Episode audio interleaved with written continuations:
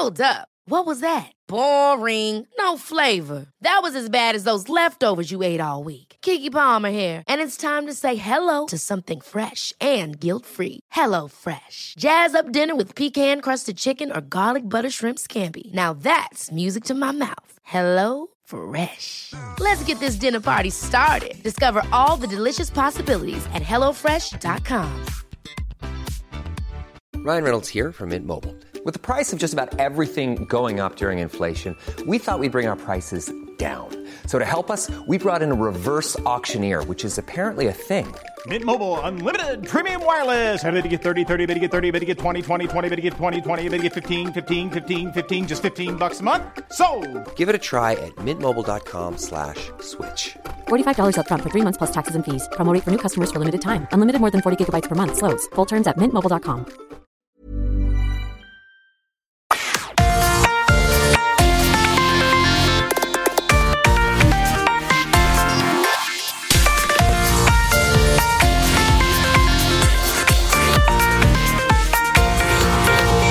Hej och varmt välkommen till Evelöv och Månström, din kära poddlöparvän med extra allt.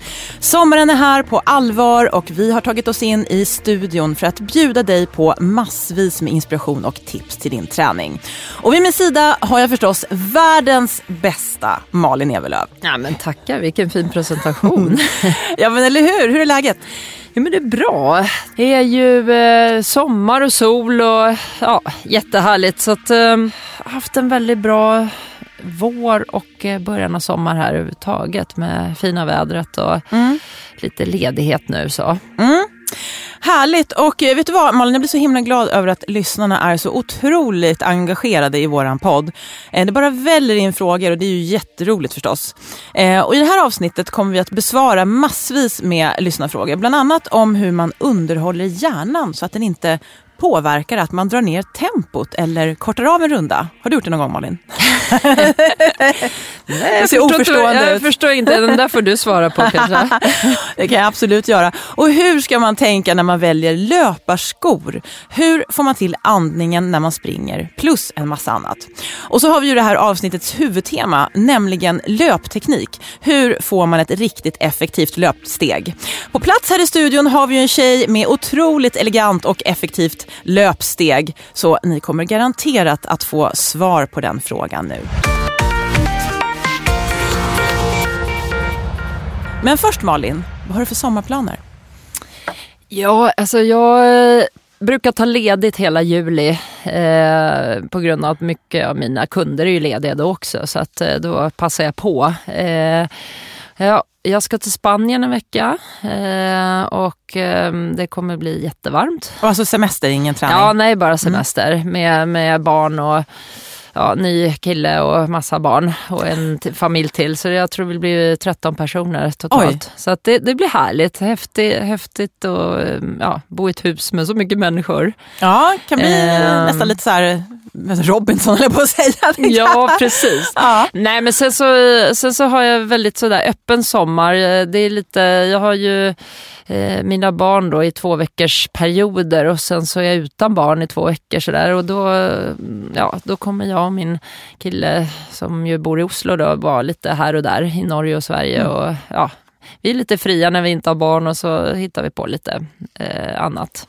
Så att eh, det, låter blir en härligt. bra sommar. Vad ska du göra då? Eh, nej men jag eh, faktiskt, eh, vi har inte så jättemycket inbokat, vilket är skönt. Vi ska bland annat göra om vårt kök hemma, så att, det kräver lite jobb.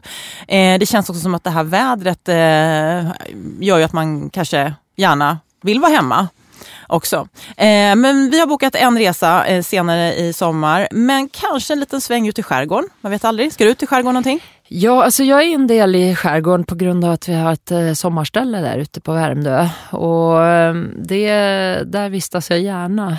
Så mycket som möjligt egentligen på svensk sommar för det är ju höjdpunkten. Och, Oftast bättre väder vid kusten också. ja, och så ligger det precis vid vattnet. Så bara den där eh, närheten att kunna gå och ta ett dopp precis när man vill och ja, känna vinden sådär. Det, åka ut en liten båttur och så, det är ju, det är ju trots allt väldigt läckert. Men du Malin, vet du vad om att vår samarbetspartner Mathem, de faktiskt kör ut varor till skärgården.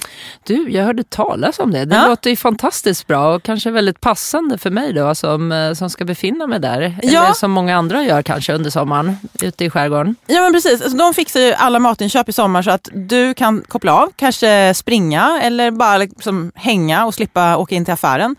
Tycker jag är jätteskönt. Och, eh, man har alltså kört igång sina leveranser till Stockholms skärgård med båt. Och eh, ja, det är ju helt suveränt och då vill jag passa på och eh, dela med mig av en rabattkod också. Eh, det är nämligen så att med Marathon 200 och maraton stavas då som på svenska, det vill säga utan H.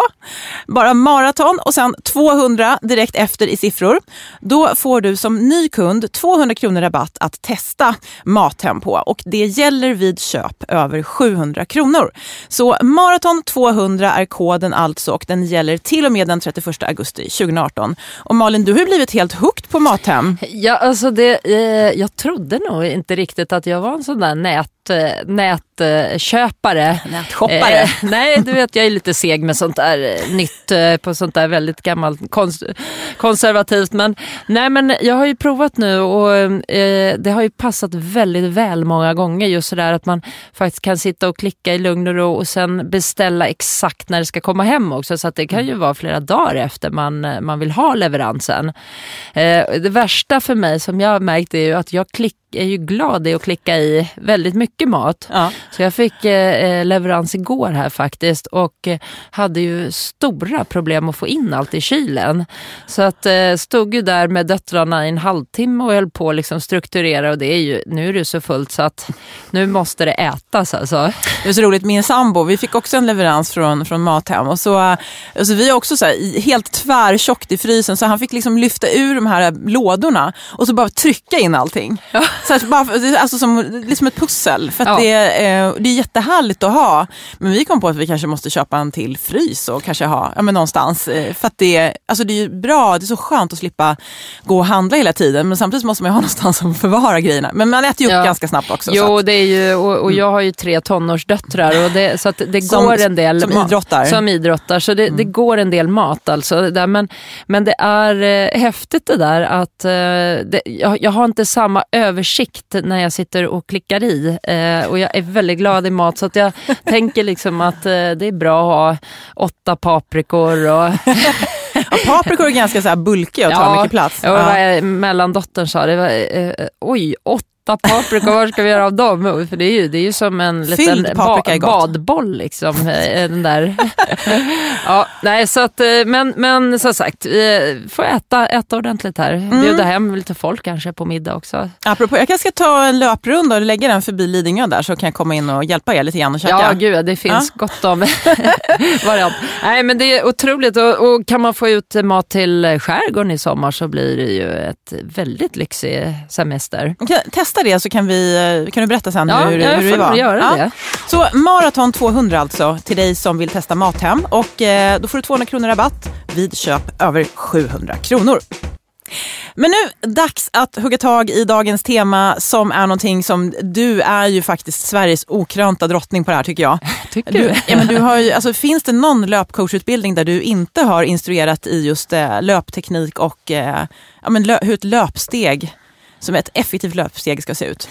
Ah, alltså det, jo, det, det finns säkert många kurser där men jag, jag har varit med på en del eh, och sen så kör jag ju hela dagarna i och för sig med mina kunder också så, så kör vi ju löpteknikövningar och så men eh, det som, som är allra första som man liksom bör tänka på, det är ju, man tänker ju kanske att löpning, det är mycket ben och, och ja, hjärta och lungor som ska orka pumpa runt det hela. Men, men mycket av ett bra löp, eh, löpteknik sitter egentligen i att ha en bra hållning. Det är där det startar nästan. Eh, att eh, överkroppen är på, på, på en bra position. För det är någonting som man verkligen ser när man står och tittar på, ja, gärna lite längre lopp då, när många blir väldigt trötta, att eh, det säckar ihop i, eh, i mage och rygg och så blir det liksom en, en eh, dålig hållning och då tappar du eh, väldigt mycket av löpsteget. Du brukar säga snöre i huvudet, brukar du säga ofta. Ja, ett snöre som sitter fast på så? huvudet och så är det någon som lyfter upp en lite så att man får den där raka, rak stolt hållning ska man ha. Men alltså, man vill ju inte ha Stefan Holm-löpsteget. Nu vet jag, kanske hans löpsteg är bättre idag än vad det var när jag såg honom på jag tror det var Göteborgsvarvet. Men han sprang väldigt mycket i höjdled. Så han tänkte ju för mycket kanske på snöre i huvudet. Nej men det har ju inte med hållningen att göra utan det är att han är gammal eh, höjdhoppare. Så Ja. han har ju en spänst i, i sina muskler som gör att han, han kan väl inte springa eh, eh, ek, ekonomiskt och effektivt egentligen. Utan hans ansats var eh, eh, ja, 20 meter och eh, då skulle det vara studs och spänst och så smälla till i ett, ett, ett väldigt högt hopp. Så många höjdhoppare har ett väldigt oeffektivt löpsteg. Jag har sett Kajsa Bergqvist springa också. säga det. Ja. Ja, det, det, det är svårt att gå från att vara eh, världselit i höjdhopp till att bli maratonlöpare tror jag. Det, Ja. det, blir, det är helt olika saker. Men det som är, eh, som jag kanske inte tror att han hade så dåligt, det var hållningen. Han hade Ja. säkert en, en, en bra överkropp. Det var, sen var det kanske att spänsten gick lite mer uppåt än framåt. Men, men eh, om vi pratar om hållningen så är det liksom att Um, det som jag kan se ibland när jag försöker lära ut det här då, om man eh, inte har tänkt så mycket på det här, att det kan bli att man överdriver det lite när man börjar tänka på det. Så att det blir Hur menar nästan man överdriver? eh, överdriver så att vissa då som ska börja tänka på att de ska springa med väldigt bra hållning och så, plötsligt så ser de jättestela ut, ser ut som om Mm. man har satt en stålpinne i ryggen på dem och så springer de liksom upprätt och nästan bakåtlutade. Så tennsoldat, Ja, eh, tennsoldat och så spänt och, och attan och då, eh, då blir det helt fel också. Eh, så att det viktiga är liksom att tänka på att det ska vara eh, som att man har liksom ett starkt bälte runt mage och rygg, som ett liksom, eh, styrkebälte nästan. Men man ska ändå känna sig lös och ledig och liksom avspänd. I, det, är en, det är en svår kombination att vara liksom både avspänd och spänd samtidigt. Men man kan inte springa och spänna magen Nej, det medvetet. går inte. Då får du kramp. Liksom. Ja, utan det ska mera vara en stabilitet där. Eh, eh, och känna bara att man har en, en ja, som, nästan som ett bälte runt där. Men man ska inte sträcka på sig så man blir alldeles eh, som, som en tennsoldat. Utan eh, ändå ska, ska det vara liksom en, en rörlighet i, i överkroppen och en eh, mjukhet på något sätt. Det är då det ser eh, avspänt och lätt ut bara. Men jag, jag får så många frågor i huvudet. Eh, tänk, alltså, framförallt då, eh, alltså, föds man med ett bra löpsteg, ett effektivt löpsteg, eller alltså, kan man träna upp det eh, så att det blir liksom, lika bra som, som eh, ett riktigt, alltså, så att det blir eh, så bra som man vill? Ja, men jag, jo, jag förstår din Förstår min fråga. fråga? Absolut, och det är många som har den frågan. Och, eh, det är ju självklart att det är så att vissa har en medfödd talang för något, något visst och Mm. eh, då vissa för löpning.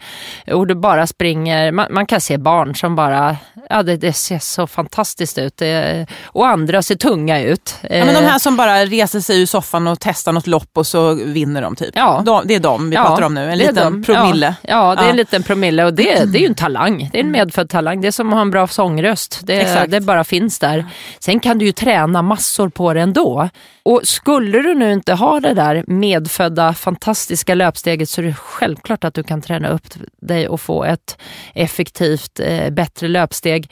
Men det kanske inte blir, eh, ser lika lätt ut som, som världseliten eh, kenyanerna. Men- men, men sen är det ju det här med löpteknik också, att eh, hur mycket man än skolar personer i egentligen samma tänk och, och eh, teknik så kommer alla se olika ut ändå när de springer. Det, det finns så mycket olika löpsteg där och det, det är ju för att vi rör oss olika. Vi kan inte stöpas i samma form. Vi har ett olika rörelsemönster och det måste man utgå ifrån.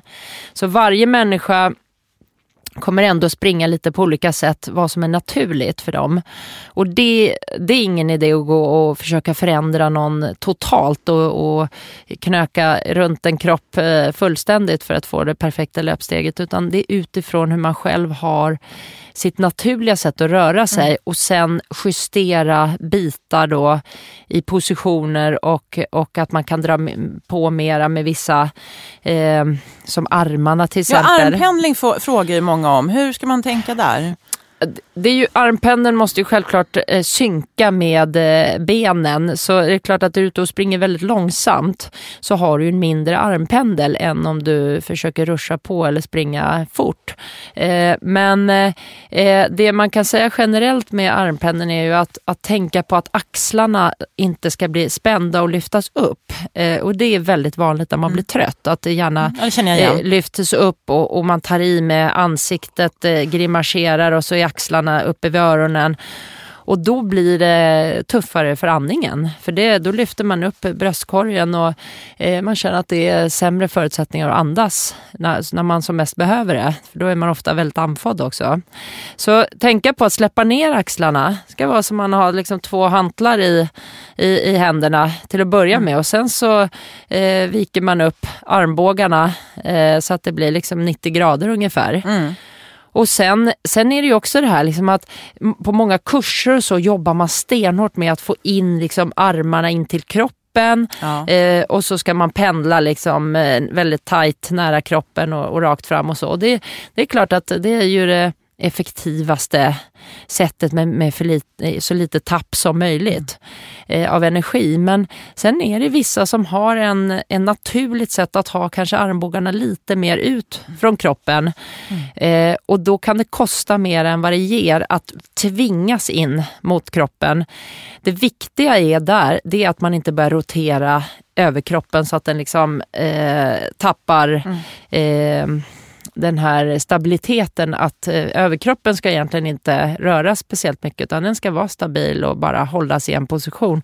Armarna kan pendla men börjar man dra med överkroppen så att den går från sida till sida lite, då tappar man lite. Ja, men det där känner jag igen att jag haft, haft mycket problem med av och till. Att man, liksom kom, man ser framförallt på de här fotona som man får från lopp. När man då är väldigt trött och inte har tid att tänka på löpteknik utan man vill bara överleva. Då kan man se liksom att man börjar vrida sig lite grann. Sådär. Mm. Och det, vad, vad kan man göra åt det då? Är det att verkligen så här, hålla ha- armarna in till kroppen? Är det det som Nej, är... jag tror mer att tänka på att man får en pendel med armarna. Så att, Okej. eh, för att blir du stillastående med armarna, att du inte Mm. har så mycket pendel, då ska rörelsen ut någonstans ändå. Ah, okej. Och istället för att ta ut den i axelleden, det vill säga att pendla, om det är lite med armbågarna utanför kroppen eller om det är eh, som det perfekta då, eh, eh, mer in till kroppen, eh, så eh, spelar inte det så stor roll om du har en pendel. För då får du oftast mer en stabilitet i överkroppen. Men blir du för st- stillastående i armarna, då ska, arm, då, då ska du ta ut rörelsen i rotation istället i överkroppen. Och det är där eh, vissa då tappar. Så då kan man tänka på att men, gunga igång och, och, och få igång armpendeln i, i axelleden. Det är där det ska röra sig. Men eh, om man då eh, jobbar på sitt löpsteg, betyder det eh, automatiskt att man blir snabbare? Ja, Man har i alla fall mycket mer förutsättningar att eh, bli snabbare. Eh, självklart så sitter det i, i också att du eh, tränar då löpteknik i din, i din träning och då är det inte bara att du joggar fram och, och liksom tänker på allting perfekt när du är som piggast utan det gäller ju att plocka fram det här på träningar när du blir trött för det är där det händer grejer. Och det är därför jag utsätter ofta mina eh, stackars motionärer, då, mina kunder för hård intervallträning. Först kör vi löpteknikövningar, de vet vad de ska göra, de vet vad de ska tänka på. Sen så sätter vi igång och så ser det jättebra ut i början och sen kommer tröttheten och då kommer alla ens eh, fel. Då orkar Eh, man inte tänka på det där längre. Nej, men det är då jag trycker på de grejerna då. Att när någon tappar överkroppen eller armarna slutar gå eller knälyftet eh, finns inte längre. Och, eh, så att det är eh, väldigt nyttigt att utsätta sig för en träning där man både blir trött men sen också där man faktiskt springer lite fortare för då har du mycket lättare att öva på en löpteknik än när du springer långsamt. För man, man eh, tvingas till att börja arbeta lite mer aktivt och i lite större moment. När du springer långsamt så får du inte ens chansen till att springa med en bra löpsteg. Nej, det blir svårt. Mm. Men, men löpskolning då, alltså så här, olika övningar som man gör för att eh, man överdriver olika moment i löpsteget för att eh, det ska bli ett bättre löpsteg. Eh, är, det, är det någonting som du tycker man får ut någonting av att träna? Väldigt mycket. Eh, och det är ju två anledningar egentligen. Ett är ju egentligen det här som vi pratar om lite som är mycket teori egentligen. Liksom att vad är just det, hållningen, snöret på huvudet, armpendeln. Ska man springa lite fortare då ska man tänka på att komma upp med knälyftet lite mera. Korta in steget lite så att man liksom får ett lite eh, mer frekvens, lite rappare steg. Eh, det finns ju eh, flera grejer som gör att man nästan blir snabbare bara av att man ändrar sin löpteknik. Kanske Mm. istället för att springa med sitt vanliga 10 kilometers eller maratonsteg när du ska springa en kort intervall så tänker du på att ah, just det, nu ska jag springa fort, jag behöver inte spara krafterna så mycket. Upp med knälyftet, fram Mm. på foten lite, mer armpendel och så plötsligt så känner man sig snabbare än någonsin. Eh, men sen måste man ju självklart ge sig själv chansen att träna det här. Eh, inte bara eh, liksom köra en 100 meters lopp och så går man hem. Utan eh, köra då pass när man liksom verkligen får öva det här i trötthet och, och eh, eh, ja, eh, ha ett helt pass när man springer med mycket mer löpteknik, tänk än man gör kanske på en mysrunda eller en långrunda. Men då, mm, om jag ska tolka det då i ett konkret pass, då menar du att man först kör lite löpteknikövningar som då man kallar för löpskolning och sen så gör man intervaller? Mm. Ja. Ja, Ja. för då har du liksom, först så sätter du eh, ramarna liksom för vad det är du ska tänka på. Så. Och banar in rörelsen och för banar kroppen? in, precis, Ja. både liksom i huvudet och att eh, kroppen hittar de här grejerna. Mm. För det, du kan sitta i soffan och tänka och veta allting men om inte Mm. kroppen fattar vad du ska göra så, så spelar det liksom ingen roll. eh, Och speciellt inte när du blir trött, då, då förstår du ingenting av det. Utan det här måste ju nötas in och sätta sig i kroppen som en känsla. Så det är det, det, det som händer så småningom när man har kört mycket sånt här och utsatt sig för även eh, träningar när man jobbar med det här. Det är ju att du letar mer efter en känsla och inte bara att hjärnan går på fullt varv och, och triggar dig med alla de här punkterna som du ska tänka på. Utan till slut så letar kroppen efter, just det, vad, vad är den där positionen som är eh, där, där jag känner att jag springer som bäst. Eh, och då är man ett bra steg på vägen för då, då är det mycket lättare att kroppen automatiskt letar sig till det effektivaste löpsteget om man säger så. Det är mer, mer automatiskt. Men du sa, jag tycker du sa en bra grej eh, tidigare också, du säger mycket bra grejer hela tiden, men, men det här med att Alltså, för tittar man på eh, världseliten så tycker jag ändå att det varierar väldigt mycket hur de springer. Vissa sätter i hälen först och vissa gör inte det. Och Vissa flaxar som 17 med armarna och vissa gör inte det. Och, och, men de springer lika fort. Och jag tänker att vi alla har ju någon form av så här grundlöpsteg som vi har. Och sen som du sa, att man kan förädla och finslipa utifrån sina förutsättningar. Men man ska, ska ju inte titta på kanske dig eller Mustafa Mohammed eller någon och tycka att nej men så där ska jag försöka springa och så härmar man det. Utan då blir det ju lätt helt knas. För du kommer ändå inte kunna hålla det där löpsteget när du väl är trött. Nej, nej, men, nej och, och som sagt ett rörelsemönster också. Det, det finns eh, de i världseliten som absolut inte är på papper, eller när man tittar på deras löpteknik som är det helt perfekta på alla sätt och vis. Det finns många som som gör massa tokigheter där kanske motionärer har ett bättre eh, löptekniskt sätt. Men, men eh, de, man kan ofta ändå se det som är gemensamt ofta för de som springer väldigt bra. Det är att hållningen är på plats. Det kan man se liksom att det är inte de som har säckat ihop helt i överkroppen och blir sittande i höften och så är tyngdpunkten nere i, i backen. Utan eh, det ser ändå relativt eh, lätt ut. Sen kan det flaxa lite här och där.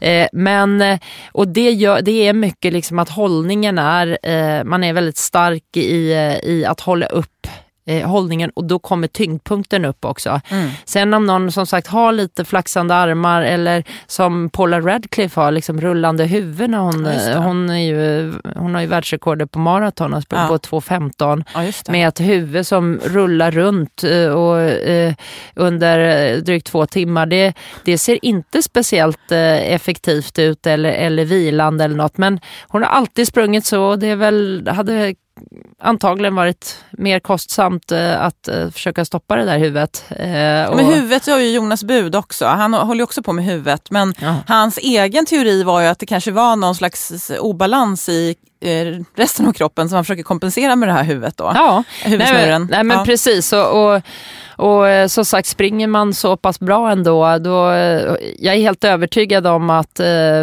de som springer så och är på den nivån, de har eh, kommit fram till att det, är, det är bäst att jag springer så här och Ja. inte försöker ändra det för mycket, för då hade de gjort det om de hade sprungit ännu bättre av att ändra det. Men, så därför säger jag, man ska inte vara nitisk heller i att, att tro att man ska stöpas i någon perfekt form och så ska man se ut på något visst sätt. Utan alla har sina grundförutsättningar och hur man är byggd och rörelsemönster. Och sen så plockar man in de här eh, löpeffektiva bitarna i det. Det vill säga bra hållning, då kommer höften på plats, tyngdpunkten kommer upp. Ska du springa fortare, ja då höjer du knälyftet lite. Korta in steget. Sen är det någon som har lite längre steg än någon annan ändå beroende på hur man eh, orkar hålla, hålla i det och vilken längd man har på ben och, och, och så vidare. Så att eh, Usain Bolt hade det längsta löpsteget av alla sprinters. Ja. Men det var ändå kraftfullt och det var explosivt. Det var och, mycket, precis, man brukar säga hög frekvens annars, men det hade ju Ja, inte han. han hade, mer, han hade ett och. eh, långt steg men ändå med explosivitet Ja. i. Eh, och det är klart att hade han bara haft det där långa steget och inte orkat trycka som han gjorde, då hade han inte varit eh, speciellt bra alls. Men, Nej. men det var det som gjorde honom överlägsen. Han var inte bäst i början av loppet Nej. på 100 meter. Första 30 metrarna var det andra som hade en ännu mer eh, frekvens och, och snabbare blocken. Men när han vecklade ut sitt steg eh, och fick ut längden i det och Mm. ändå bibehöll kraften så eh, var han ju ostoppbar. Så att det är klart att det, man, man ska ju dra nytta av sina eh, fördelar också då om man har den kapaciteten. Det är kanske är det som är kruxet just för motionärer, tänker jag. Att man ska våga just vila i det. Att jag, jag ska dra nytta av mina fördelar snarare än att man försöker kolla för mycket på andra och övertänka och liksom, man har någon coach som pratar massa saker så man blir förvirrad. Utan, Och alltså det, mer- finns, ja. ja. och, det är så du säger Peder, det finns ju de som säger um, eh, man, ska springa med 180 steg i minuten och så. Och, och eh, det, det ligger ju en hel del i alla de här eh, synsätten och så, men, men att man vågar vara lite flex. Tweaka till det lite efter sin håll. förmåga. Ja, Mm. för, för vissa kanske känns som att nej, det, det blir inte riktigt bra för min eh, kropp när jag, när jag gör precis på det sättet. Eh, men man kan liksom hitta de här grejerna som är väldigt eh, generella egentligen som, som gör helt klart s- att försöka springa fort med ett lågt knälyft och ett väldigt långt steg om du inte är explosiv, då, då, då blir man inte snabb. Alltså, Nej. då känns jättetrögt. Eh, så även en osnabb person kan känna sig mycket snabbare att ändå göra små förändringar åt det hållet.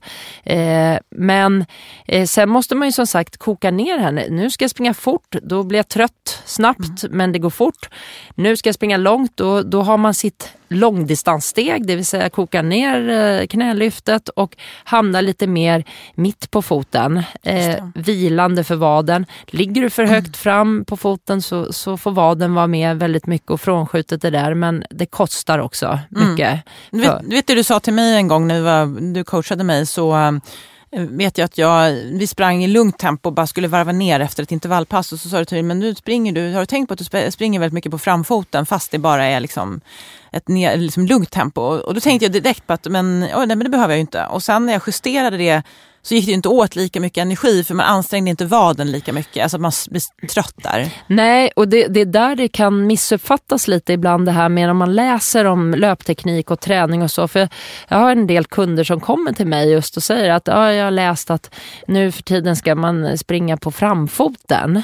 Mm. Eh, och eh, det finns inget som säger att det är nu för tiden för det, framfoten har, har man sprungit på i alla dagar bara man springer tillräckligt fort. Mm. Men problemet är att, att eh, eh, om man misstolkar det så tänker vissa som har läst att de tror att man alltid ska springa på framfoten. Och det är precis, då blir det som du Peter, att, mm. att eh, även om du bara joggar eh, så ligger du där uppe och det kostar väldigt mycket på vaderna. Då, då får folk eh, stenhårda vader eller ja. till och med problem med det eller hälsenor. Utan det gäller att använda sig av det. När kommer jag upp i tempo där jag känner att frånskjutet kräver att jag faktiskt är lite mer på framfoten och för att få det här, eh, mm. den farten som mm. krävs. Eh, men så länge jag inte är i den farten, då kan jag lika gärna ligga lite mer vilande. Mm. Eh, så att, eh, att ha liksom lite olika tricks för sig beroende på hur fort du ska springa och hur länge du ska springa. Det är riktigt smart. Ja, så att, eh, inte till varje pris på framfoten säger jag. Nej. Det finns ju som sagt alla möjliga teorier om, eh, om det här. Men jag säger att man, man ligger där när man behöver det för att man springer tillräckligt fort. Just det. Och om det är på intervaller eller om det är för att du är väldigt snabb eh, på en, eh, en längre runda också, eh, så, så, så, så är det så att eh, då är det farten som, som kräver det av dig. Mm. Så att eh, det där är lite intressant. Mycket. Du Malin, eh, avslutningsvis här innan vi avrundar det här med löpteknik. Om du bara får välja en enda löpskolningsövning som du ska göra resten av livet, vilken blir det? Oj. Äh, oh, äh, men jag, jag gillar ju övningar som har en del spänst i sig också. För att det är eh, eh, löpning är eh, att man måste vara, ha lite spänst och det som många är för dåliga i att träna det är ju då va, spänst i vader och fötter. Det vill säga det som gör att du får ett lite eh, mer studs i löpningen och inte blir för, eh, för låg tyngdpunkt. Eh, då skulle jag säga mångsteg, sådana trestegsliknande ah, hängande hopp språng nästan. Ja, ett, ja. i, i, i, tekniken så ser det ut som att man eh, kommer ut i ett eh, långt löpsteg med överdrivet knälyft och, mm. och ett, ett bakre ben som liksom hänger kvar lite rakt bakom. Lite som ett trestegshopp eh, liknande. Men tuff övning, den är jobbig att göra. Ja den är jobbig men den kan man göra både i lätt uppförsbacke och på platt och, på, och den tycker jag innehåller väldigt mycket bra grejer. Du måste mm. ha eh, positionen i, i, eh, i överkroppen, du har knälyftet, du har ett, ett eh, nedslag där du måste vara snabb i foten och mm. du har en spänst-träning i det. Mm. Eh, om jag nu är tvungen att välja en. Ja, ja. mångsteg. Mm. Då är det det man, man ska göra om man bara får välja en mm. övning. Okej, vi rundar av eh, löpteknikdelen och kastar oss in på lyssnarfrågorna. De är ju då, som vi sa i början här, väldigt många, vilket är jätteroligt förstås. Och Karina Friberg, hon undrar, hur underhåller man hjärnan när man tränar? så att den inte påverkar att man drar ner tempo eller kortar av tänkt runda. Den tyckte du att jag skulle svara på Malin? Ja, jag tycker det. Mm. Det, det. Det känns som att du har bra svar på den. ja, för det första så ska jag säga att jag förstår hur eh, Karina eh, tänker. För att Eh, det är just det, att när man börjar tänka, det är då som eh, hjärnan på något vis aktiveras och man eh, tänker att man kanske, ja, behöver jag verkligen springa så här fort eller äh, jag kanske kan runda av med några, korta ner några kilometer, det spelar ingen roll. Eh, men då får man faktiskt dels definiera när de här tankarna kommer, att nej, men nu är det de här eh, lattankarna som dyker upp och eh, faktiskt mm, försöka mota dem i grind och tänka att nej, nu har jag faktiskt bestämt mig för att jag ska springa i det här tempot, eh, om det nu går. Ifall det inte gör ont förstås. Eh, och med en bra teknik och jag ska springa så här långt. Och då är det bara, nej men nu, nu kör på det här. För att, eh, och sen också så tror jag att det som är väldigt bra det är att man eh, på olika sätt boostar sig själv så att man faktiskt får till det här. Tempot kan vara väldigt bra att ha en, en coach med sig om man vill springa lite snabbare pass, kanske någon gång i veckan. Har man inte möjlighet till en coach så kan man ta en kompis eller bekant som är snabb, som är snabbare än en själv och som inte behöver anstränga sig lika hårt för att springa i det här tempot, som kan pusha dig och säga kom igen nu så att du inte saggar ner. Eller musik är bra Mm. också. Faktiskt, det är mina bästa tips. Ja, men det tycker jag väl sammanfattar väldigt bra hur man kan få, få med sig tänket i det. Ja, har man Malin brev, bredvid sig så vet då, då springer man alltid i det tempot som, som hon säger. Så det är ju faktiskt Ja, väldigt det, bra. det är ju, Springer du ihop med någon eller i en grupp eller med någon coach så är det klart att då höjer sig, eller i ett tävlingslopp. Det är därför folk blir bättre av när de springer lopp. Eh, det har, jag säger alltid en nummerlapp, det gör ett par minuter på milen Ja. eh, i tid, i positiv riktning. Eh, men, och det har ju att göra med att du har människor runt dig. Så att du, du tar i mera, du pushar dig, du har någon flåsande i nacken och någon framför som du vill förbi. Och så. Eh, det har bara att göra med det. Eh, att, att du inte är själv där och med dina egna tankar bara. Att eh, det är ingen som märker om jag går lite för långsamt här.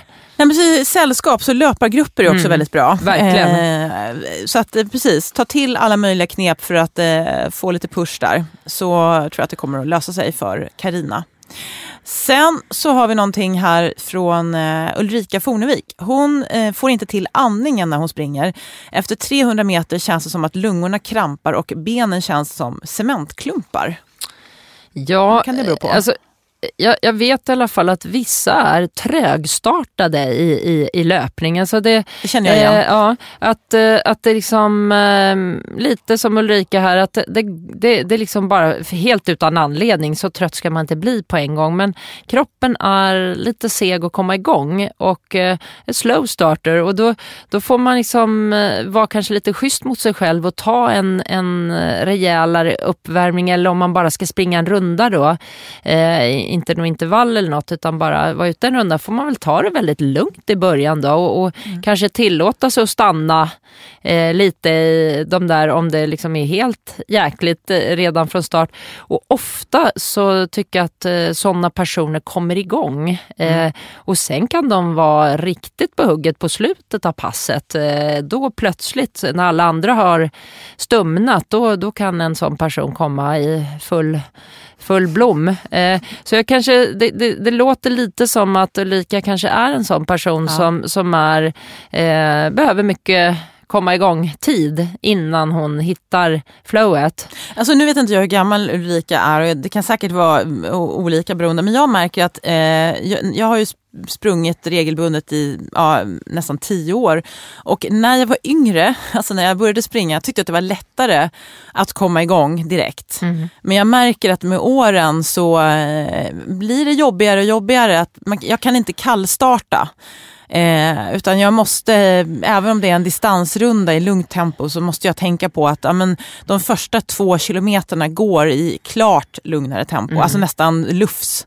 För att jag ska komma i fas med andningen. Sen kan jag gasa på lite mer. Jag tror det är rätt många som känner igen sig i den här beskrivningen egentligen, mer eller mindre. Det, det, vissa vet jag, jag har kunder som är extremt eh, segstartade som man verkligen måste ta lite extra. Och, eh, och, och, eh, men de flesta har ju det i sig att det oftast faktiskt känns bättre och bättre om man eh, eh, tar det lite lagom lugnt i början. Eh, och det är därför man måste värma upp inför lopp och så ordentligt också om man ska köra. Inte, inte för att man ska vara rädd att skada sig alltid eller om man tänker att man ska springa ändå en halvmara eller mara så att jag behöver inte värma upp. Men eh, för min del så är det väldigt viktigt att man, man tänker på den här delen att eh, det är även eh, lungorna ska få flåsa igång lite och, och därför så är det bra att faktiskt köra som jag alltid säger stegringslopp om man Alltså nu ska rush- köra ruscher. ruscher Ja. så att du får igång andningen. Ja. För har man inte gjort dem då, då blir man flåsig på en gång. Men jag tänker också att det, det är bra att ha gjort några sådana där ruscher innan starten. För att annars blir det ju att när man väl startar så kan man känna det här obehaget och bli nästan lite rädd för att man direkt, eh, att andningen börjar skena liksom. Ja. Det vill man inte ha för det sätter sig ofta i huvudet och så kanske man slår ner på takten fast man egentligen inte behöver. Ja men precis, och uppvärmning är inte bara för musklerna eh, eh, för att de ska liksom inte skada sig och komma igång utan Mm. lika mycket för andningen skulle jag säga. Så att eh, det, det där är, jag tror inte Ulrika behöver vara allt för orolig, det är ett rätt vanligt fenomen. Sen kanske hon är en extrem slow starter då, eh, om Kan det vara. känns så pass illa. Men, men eh, hon får nog bara liksom vara schysst mot sig själv och, och ge sig själv en lång uppvärmning och sen lite, kanske till och med om man då ska köra något eh, intervallpass eller något, eh, något lopp någon gång, att man verkligen ser till att göra de här stegringsloppen så att man får upp eh, flåset innan. Det, då kommer det kännas mycket bättre. Vi hoppar över till nästa fråga som kommer från Sara Persson. Och eh, det här är en väldigt stor fråga. Så här, hur ska man tänka när man väljer löparskor? Ja, den är ju Ja, den är väldigt bred. Eh, väldigt bred. Eh, det är ju... För det första så handlar det väl om vad är det för skor man, i vilket sammanhang ska du använda dem? Är det, är det dina vardagliga träningsskor som du ska ha eh, på varje, varje pass? Eller är det några specialskor? Det finns ju så otroligt mycket skor nu för tiden och, och många har ju flera olika typer också, eh, även på motionsnivå. Och det här är jag lite fascinerad över, hur, hur mycket skor eh, alla motionärslöpare innehar. Men det är ofta ett par lite krä- mer träningsaktiga skor med lite mer uppbyggnad. Några lite lättare när man kör eh, intervallpass eller något lopp. Eh, gärna några sådana trailskor, lite mer terrängaktiga.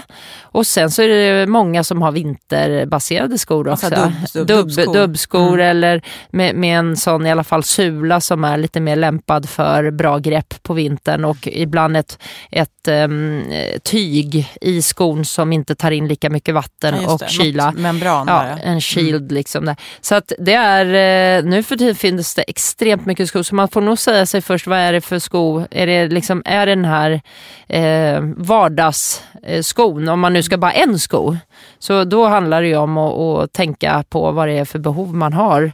Eh, om man springer mycket i skogen eller om man springer mest på asfalt och platt. Och, och eh, sen Sen kan man ju inte säga generellt att du ska eh, välja den och den skon för att man hittar ofta sitt favoritmärke och många hittar även en favoritmodell inom sitt märke.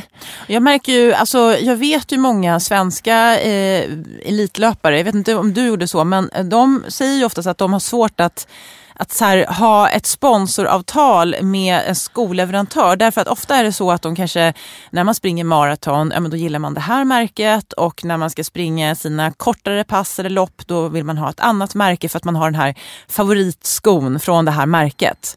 Jag vet inte om du kände igen, du höll dig till ett och samma märke Ja, under din det gjorde karriär. jag. Ja. Eh, och det är väl ett märke som har eh, alla modeller och alla Ja. eh, typer av skor. Så där, där har jag aldrig känt att jag inte har hittat Mm. det jag velat ha. Eh, sen får man väl säga så att för mig hade det inte varit värt att in, tacka nej till ett, ett kontrakt för att jag hade velat välja fritt bland Men du alla hade skor. ett kontrakt? Jag hade ett kontrakt, det är allt för mycket värt. Det är, det är ju värt en massa, eh, både eh, produkter och pengar eh, förstås när, när man är aktiv och, och, och har fått till ett sånt kontrakt. Så att då, då får man ju bara ta det som finns också. Gilla Sen, läget. sen, eh, sen får det ju förhoppningsvis vara ett märke som man trivs, eller som ens fötter och kropp trivs med. Men, men jag tycker faktiskt att de flesta märken ha, innehar ju de, alla möjliga modeller. Eh, och du kan hitta lättare och du kan hitta lite mer stabila. Jag vill, vill också bara, för nu redan nu så är vi uppe, ska man ha alla de där som du räknar upp, då är man ju uppe i fem, sex par skor. Det är ganska mycket. Det Men- behöver du ju nej, inte. nej, nej, men, men jag tänker så här också att en trend som, som är, har varit ett tag det är ju de här mm, skorna som har ett väldigt lågt dropp som det heter. Alltså att det ska vara som härma barfota löpning. Eh, det vill säga att eh, höjdskillnaden mellan tå och hälparti blir mindre och mindre, ibland noll. Eh, och de här skorna, det behöver nödvändigtvis inte vara barfotaskor som inte har någon dämpning. Det kan vara väldigt dämpade skor också. Men det ska ju sägas att det här är ju någonting som man måste vänja eh, kroppen vid. För jag har fått många frågor eh, också på mitt Instagramkonto, mitt eget Instagramkonto om folk som får skador för att de kör med de här skorna. Oh ja. Ja, och det är många Det- som säger att de är så bra och sen så får de problem med hälsenor och annat. Jo, alltså det man eh, ska ha klart för sig. Sen, sen finns det alltid undantag. Det finns de som blev av med eh, knäproblem när de börjar springa med någon ny typ av sko och med lite dropp eller five finger skor eller så. Det vet jag att det, det, det debatteras kring. Men det det, om man ska säga om sådana här som jag kallar för tävlingsskor då, eller racingskor, eh, lätta eh, med väldigt lite sula egentligen, eller mellansula, eh, är ju att de är mycket, mycket tuffare för vaderna eh, och fötterna. Eh, Jag väljer bara sådana när jag springer lopp. Eh, och eh, nu för tiden har jag inte de allra tunnaste heller. Det såg För- jag i Prag till exempel när du sprang halvmaran att du hade, jag tror det där var kanske, det där Malins så här långpassskor. Nej, men det, det är deras nya heta eh, som är väldigt lätt Ah, fast den ser, ah. eh, ser inte så eh, tunn ut. Så att man, man kan aldrig titta på en sko heller och bara säga att det ska vara en sån här Det var en Nike-doja. Eh, ja. Vad hette det märke, eller Eh, modellen? vad fasen hette den? Epic eller någonting sånt. Ja men det var så den det såg väldigt nya- stor, Ja. liksom dämpad ut. Ja, den, Den, ser, den är väldigt mjuk. Den, den är, det är någon bounce-sula som Ah. de sa. Den ska ge liksom en spänst i, Aha. i sulan. Ja. Eh, det gick ju rätt bra. Ja, ja, nej, men, nej men jag sa det när jag skulle, jag skulle köpa ett par skor inför det här, så sa jag, eh, och de, de vet det på butiken där jag köper, att mina gamla hälsenor inte tål sådana här som bara är helt platta och utan sula. För att eh, det tar extremt hårt på hälsenor och vader. Och, Mm. och jag, då tänkte jag, jag vill ha lite lättare, lite smidigare än mina vanliga träningsskor men ändå som är skonsamma mot fötterna. Och det var de här då. Och eh, de satt ju som en mockasin på. Hela över, överdelen av skon var ju väldigt så elastiskt eh, tyg och eh, satt jättebra på foten. Och Men sen, passform är viktigt också. Passform jätteviktigt och att det inte skaver någonstans. Och sen så var sulan, den som sagt såg ju rätt stor ut och så, men väldigt lätt och spänstig och, och, och ändå skonsam. Eh, Du, det att- var ju smart tror jag av dig Malin. Det, att du har ju ett fantastiskt löpsteg så du svävar ju ovanför marken. Men jag tänker just i Prag till exempel så var det ju väldigt mycket kullerstenar. Ja, Och där skulle man ju, tufft underlag för fötterna. Men då var det ju smart att ha de där skorna för att eh, det kanske gjorde att man inte kände av. Jag hade ju jättetunna skor Ja, och kände av varenda gatusten kändes det som. Dessutom höll jag ju på en halvtimme längre än dig nästan. Så att ja, nej, man var rejält mör efteråt. ja nej, men det, det, det, det ska man ha klart för sig att man ska vara försiktig. Och, om man, om man måste träna eh, upp sig i dem, för det är ju som sagt, det belastar extremt mycket mer på vader och fötter och, och många får problem eh, med hälsenor och annat om man eh, använder dem för mycket. Om man, om man sticker ut liksom långpass och, och alla möjliga träningspass, spara dem i så fall till eh, det där dunderpasset som du ska göra där eller det, den tävlingen. Då kan man ju liksom ha lite styva vader efter.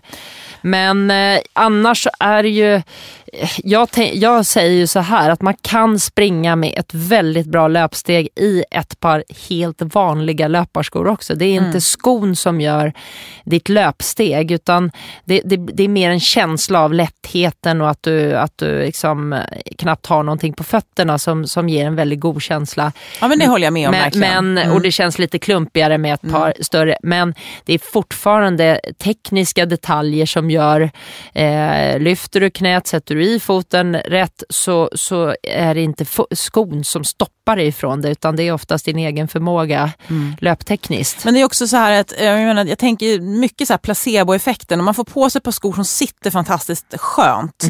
Eh, och liksom när man börjar springa lite grann så känns det så lätt. Då, då, då blir ju det att man tänker det här är en bra sko. Även om kanske en som hade lite, lite sämre passform kanske hade kunnat göra jobbet lika bra. Men man får inte som du säger den här godkänslan. Så vill man Nej. ju ha om man ska hålla på ett tag i den där dojan. Ja, och det är därför du ska använda de här som en liten extra bonus i rätt Mm. läge och inte liksom ha eh, den framme i, i alla lägen. Och, Nej. Och jag, när jag tävlade på bana då, då hade man ju spikskor och det är ju bara som en liten socka nästan på, Ja. på, på foten och så är det då en underdel med spikar där fram och så ingen häl i stort sett.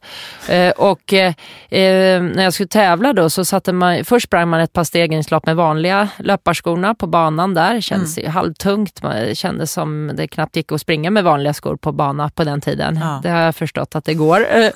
Men, och sen fick man då byta om och så satte man på sig dem där och körde några sista stegringslopp innan loppet startade.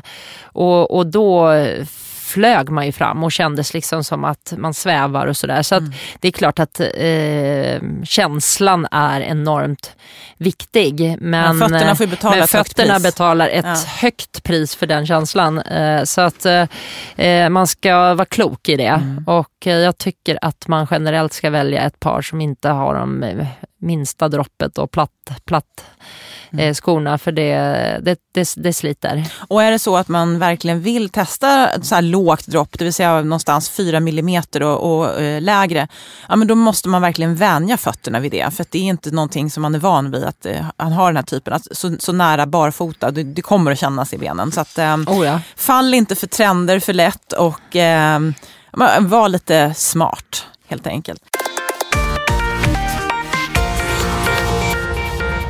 Den här tyckte jag var väldigt intressant. Eh, nu har ju, vet jag Malin att du har inte kört så mycket pulsträning, men det kanske går att svara i alla fall.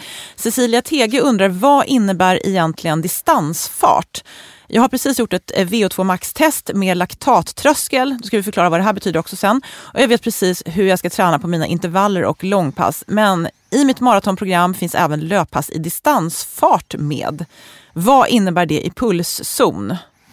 Oj, jag som är så dålig på det här. Men vi kan då först Eh, förklara att VO2 max då, det, är liksom, det är för att eh, mäta sin maximala syreupptagningsförmåga. Precis. Och sen laktattröskel. Eh, hur förklarar man? Mjölksyratröskeln, alltså Ja. ehm, när man springer så eh, har man ju en viss fart innan man drar på sig mjölksyra. Och blir det- tung i benen. Ja, eh, och, och känner att man måste stanna inom kort. Ja. Eh, känslan när det bara tar stopp och Mm. du kan inte fortsätta.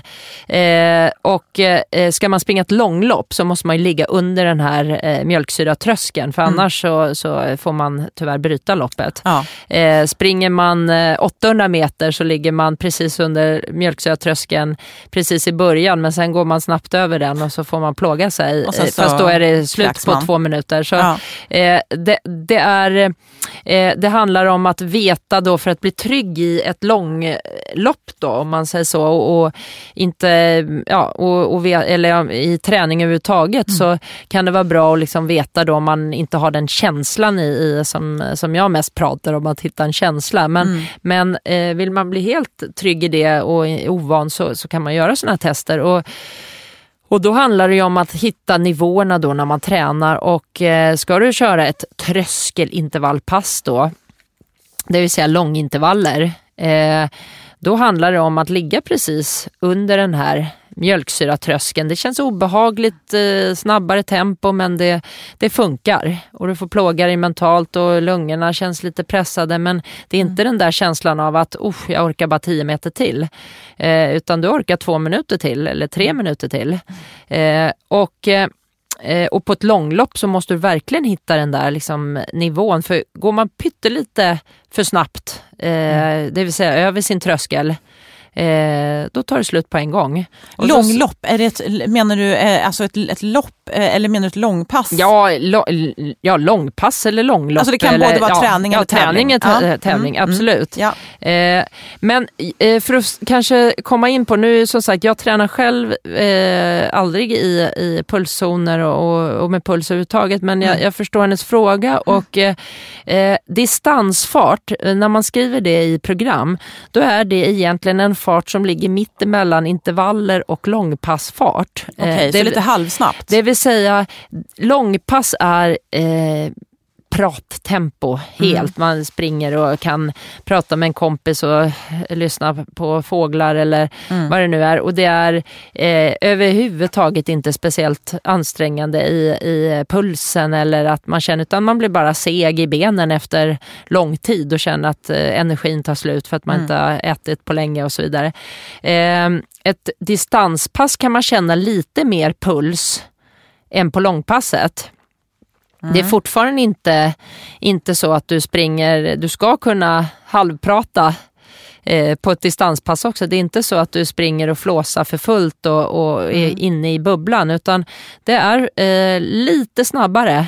Men det är inte någon mjölksyra och det är ingen sån, eh, eh, det är under tröskeln fortfarande. Eh, men eh, pulsmässigt kan inte jag säga Nej. riktigt, eh, svara på vad hon ska ligga i, i zon, för det är jag allt för dålig på faktiskt. Jag, jag vill bara tillägga där att jag har sett i olika träningsprogram att ibland kan det stå distans lugn fart och ibland kan det stå distans medelhård fart. Exakt. Så att det, det där får man kanske också så här, lite grann lyssna inåt och känner du dig väldigt sliten, eh, att du har kanske någonting i benen sen tidigare, ja men då kanske inte det är så smart att köra då medelhårt eller vad det nu kan vara. Då kanske du ska ta det här distanspasset i lugnt tempo så att Ja, man exakt. försöker laborera lite beroende på dagsform eller? Men, ja, ja men verkligen, men om man ska förenkla det liksom Ja, bara och säga liksom, absolut. det finns då intervall, det finns distansfart och det finns långpass. Mm. Eh, eh, sen finns det massa inom de här också. Man kan spränga in fartökningar i ett långpass och man Absolut. kan köra lugn distans, medel eller till och med lite hård Eller distans. intervaller i lite lugnare tempo. Men ändå är det så intervaller. Exakt. Ja, ja. Så det, det, det finns alla nyanser här. Men Mm. om vi bara ska förenkla det så har vi de tre. Och intervaller det är det tuffaste, alltså pulsmässigt och eh, ibland mjölksyra, ibland i tröskelfart men, men tufft. Mm. Eh, distans det ligger mittemellan, inte, inte jätteansträngande men lite puls, lite mer eh, känning i, i benen. Mm. Lång, långpass eller långdistansfart är eh, riktigt behagligt för puls och, och prattempo Mm. och så blir man bara väldigt stum och stel för att man är ofta ute länge. Då. Och så får man gå hem och lägga sig på soffan. Ja, precis. Och man blir hungrig. eh, men, så Det att- låter som ditt favoritpass Malin. Ja, ja, nej men jag gillar, jag gillar faktiskt att springa långpass då och då men, men det, det, blir, ehm, det blir allt för sällan. Ja. Eh, och det är nog för att jag inte har så mycket sällskap. Jag gillar att ha sällskap på dem Mm. och, och eh, hitta en kompis som, som vill springa med mig, då, Ja. då går det bra. Ja. Nej men så jag tror att eh, hon får nog hitta den där liksom och, och där går det, det var rätt det du sa Petra där om dagsform på ett distanspass, att det kan man faktiskt känna lite på också. Man går ut på ett pass och känner att ja, nu ska jag springa 10 kilometer idag, eller vad det nu är. Eh, och så känner man lite på eh, hur stumma benen är från det där intervallpasset igår eller förrgår. Ja. Och eh, eh, den farten det blir, det, det blir ofta kroppen som styr. Mm. Men det är en hyfsad eh, löprunda i hyfsad fart utan att förta sig helt. Och, det, och det som jag tänker då när vi säger dagsform, det är ju någon mening också puls. För, eh, Ja. Fast man mäter inte den då. Men man känner ju ändå så här, "Ah, men idag så går det inte att få upp pulsen för det, liksom, benen är stumma. Ibland har man blytunga Ja, ben, pulsen inte. är helt, eh, helt lugn. Ja. Eh, Men benen, Benen är som upp. stockar Ja. och då, då får man ju liksom anpassa efter det. Och ibland så känns, känner man sig jättelätt i benen och så är pulsen ändå lite hög. Ja, Eh, och då får man anpassa det. Så att, rida på den vågen. ja. Så att, eh, precis, jag hoppas att du Cecilia kände att du fick lite svar där. Eh, och eh, ja, vi hinner inte så mycket mer den här gången, tyvärr. Men vi kommer ju tillbaka. Det är klart vi gör. Ja. ja. Så eh, vi knyter upp säcken för den här gången. Vi önskar dig som lyssnar en fortsatt härlig sommar. Det kommer ett till avsnitt då som sagt. Eh, och eh, ja, fortsätt skicka in frågor och önskemål om teman. Det tycker vi är superkul. Vad händer efter det här då Malin? Ja, jag måste väl ut i solen och bara eh, njuta av semester och ha lite, lite härligt. Jag har inte så mycket planer just nu. Äta lite glass kanske och sen blir det väl en och annat träningspass också trots allt. Fast Ja. det är sommar. Men lite måste vila hålla är ju igång. skönt. Vila och ja, det blir mycket god mat och, och andra saker också. Vila huvudet lite. Mm, lägga en beställning på Mathem kanske? Du, det måste jag göra. Härligt! Det här avsnittet presenterades i samarbete med Mathem och görs på Beppo.